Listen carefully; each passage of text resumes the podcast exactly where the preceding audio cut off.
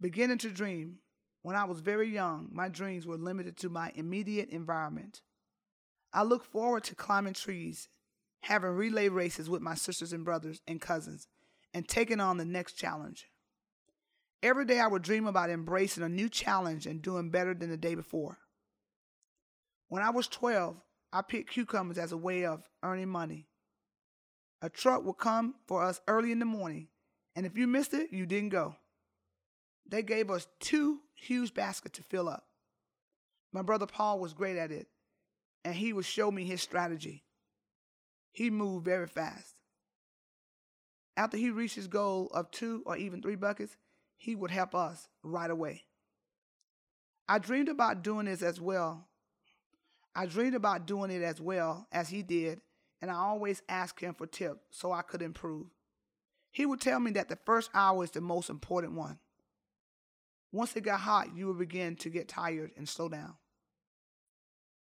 He also said, You don't have time to sit and eat lunch.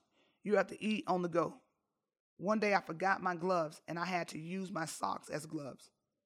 Paul would remind me that you have to be equipped. In other words, time is money. He had a good business mind and was highly organized. We were paid $5 a bucket.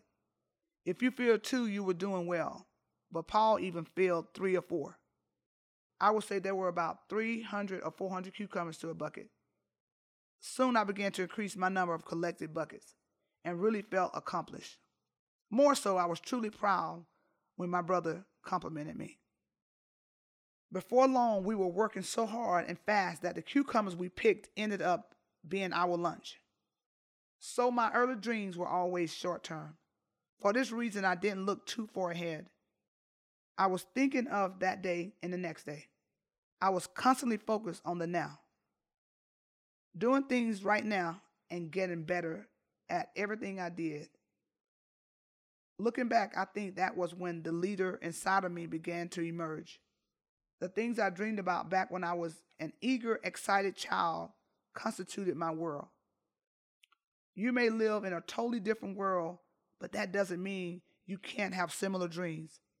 Because there were so many of us and our family didn't have a lot of money. I rarely dreamed about getting personal possessions. There's nothing wrong with possessions. Nevertheless, you should always try to earn them. My world taught me a lot about hard work, and it didn't take long to realize that hard work was the key to making dreams come true.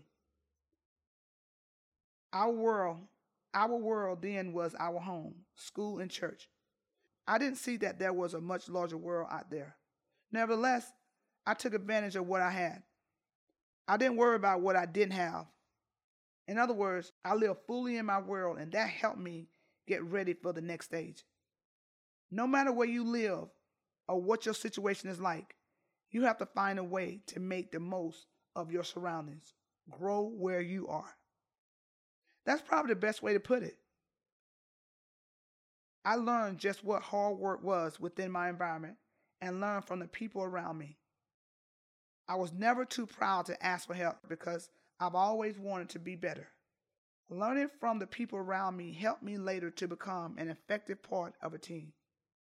Whenever you aim higher, you're always on your way to becoming the person you want to be.